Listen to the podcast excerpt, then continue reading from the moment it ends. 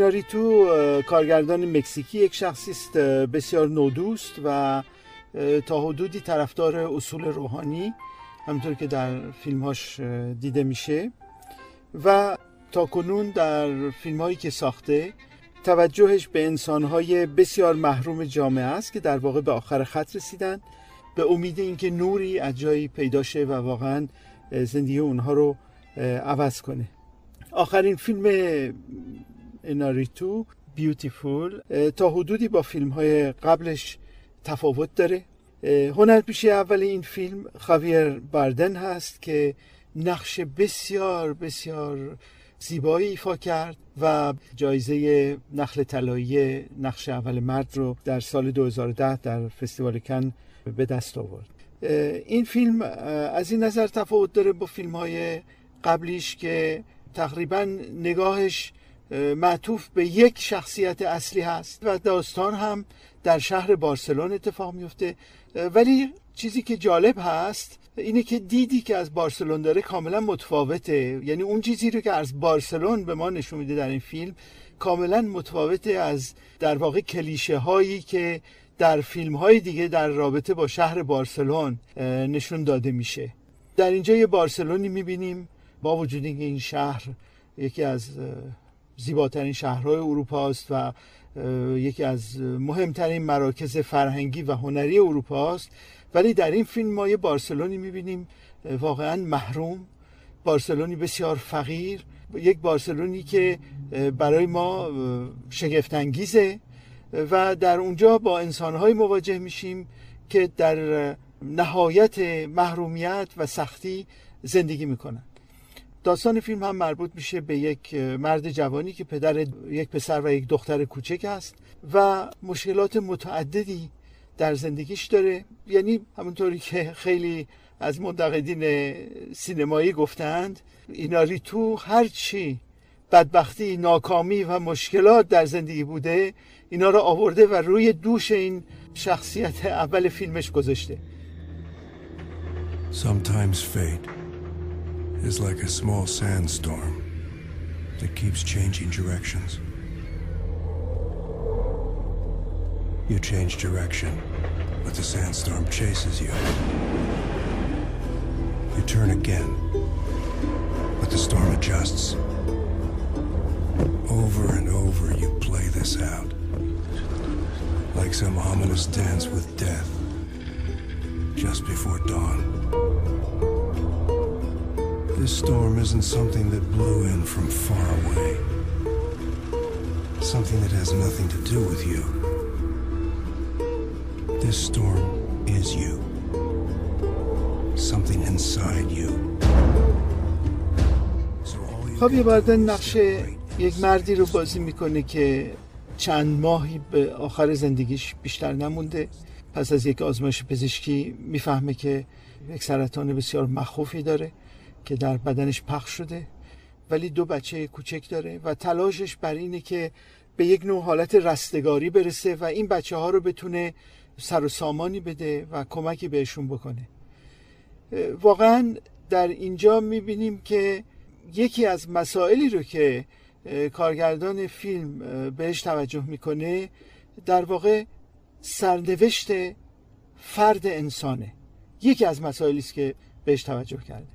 حالا چگونه یک کسی که چند ماهی بیشتر به زندگیش، پایان زندگیش نمونده، چگونه میتونه به رستگاری برسه؟ چه کار باید بکنه که از خودش یک اثر مثبتی بذاره، لااقل نسبت به بچه های خودش یک آینده ای رو تأمین بکنه؟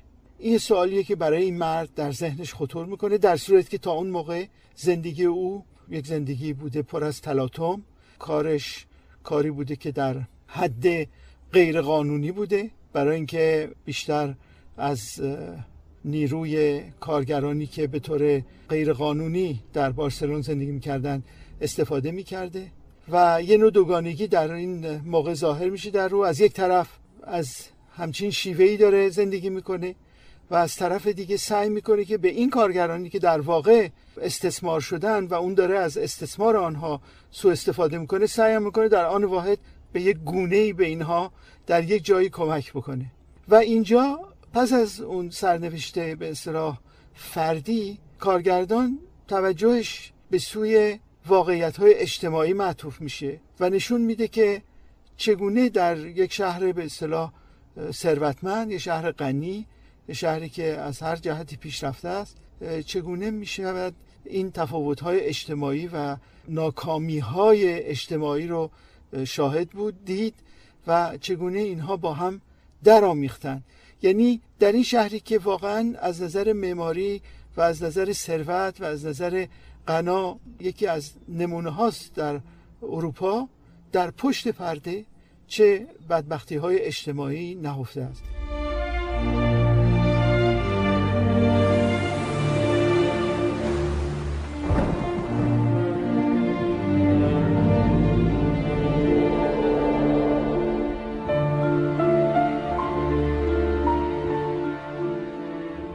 مطلب سومی رو که میشه در این فیلم دید، پیرامون به اصطلاح مشکلاتی است که با جهانی شدن باش درگیریم.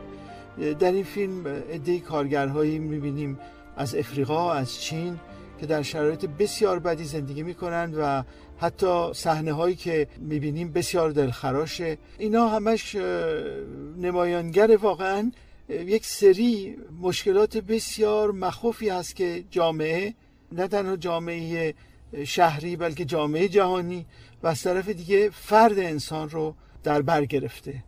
اشاره کردم به سرنوشت فردی شخصیت اول فیلم و در واقع اون در مقابل مرگ جویای یه نوع رستگاری است و واقعا میشه گفت این سوالی که برای این شخصیت اول فیلم پیش میاد شاید منشأش اون اعتقاد به اصول روحانی است که شاید در کارگردان هست، ولی به طور کلی سوالی است که برای هر فرد انسان میتونه پیش بیاد. یعنی چگونه میتونم به وسیله زندگی شخصی خودم به اصلاح عالم یا لااقل به اصلاح جامعه کمک کنم یا به اصلاح امور خانواده‌ام کمک کنم؟ این یک سوالی است که برای هر کسی میتونه پیش بیاد. البته در مقابل این سوال جواب بسیار مشکله، ولی این واضح هست و در تعالیم بهایی هم این رو میبینیم که رابطه مستقیم هست بین رفتار شخصی و اصلاح عالم. این رو حضرت بهاءالله در یکی از بیاناتشون میفرمایند: اصلاح عالم از اعمال طیبه طاهره و اخلاق راضیه مرضیه بوده. یعنی هر فردی با رفتار خودش میتونه منشعی باشه برای اصلاح عالم، هرچند که اون فرد به عنوان یک شخص مؤثر نباشه یا به نظرش بیاد که مؤثر نباشه، ولی این حقیقت هست، این واقعیت هست. برای شخصیت اول فیلم هم این سوال هست. کسی که درگیر این مشکلات زندگیه، کسی که درگیر این ناهنجاری های اجتماعیه، کسی که درگیر ناراحتی های خانوادگیه، چون که مشکلات بسیار زیادی داره با خانومش و برادرش که سوء استفاده میکنن از این موقعیت، کسی که درگیر این هاست در آن واحد خودش رو مسئول میدونه تا حدودی در مقابل افرادی که در شرایط بسیار مشکلی دارن زندگی میکنند. البته در اینجا یه تناقضی هست. اگر کسی میخواد که اصلاحی در عالم باشه، باید خودش رو تا اون جایی که میتونه از این امورات ناهنجار اجتماعی رهایی بده، لااقل در رفتار خودش روشی رو پیدا کنه که مجبور نباشه که از این موقعیت ها سوء استفاده کنه، کما اینکه شخصیت اول فیلم این کار رو میکنه. ولی با این وجود سوال براش مطرحه، خصوصا در مقابل نقطه مرگ و پایان زندگی این سوال براش پیش میاد. اصولا همونطور که حضرت بهاءالله میفرمایند مقصود حق از ارسال رسول و تنزیل کتب و قوانین متقنه و شرایع متشرعه اموری چند بوده و از جمله آن حفظ نفوس و حفظ حقوق نفوس بوده و این منوط به ظهور امانت است فیما بین ناس. و در این فیلم همونطور که دیده میشه و کارگردان با وصف اینکه یک حجم بسیار زیادی از ناراحتی ها و ناکامی های بشر امروز رو در این فیلم جای, جای داده، ولی خب اشاره و تکیهش بر اینه که بزرگترین ناکامی همین نشناختن حقوق نفوسه و نبودن امانت و صداقت. و از این نظر فیلمی است که خب انگشت میذاره رو مسائل بسیار مهم جهان امروز که هر فردی در سرنوشت خودش متأثر از تمام ناهنجاری هایی که در جهان داره اتفاق میفته و همونطور که او هم با حرکت و رفتار خودش میتونه تا حدودی التیام بخش این ناراحتی ها باشه.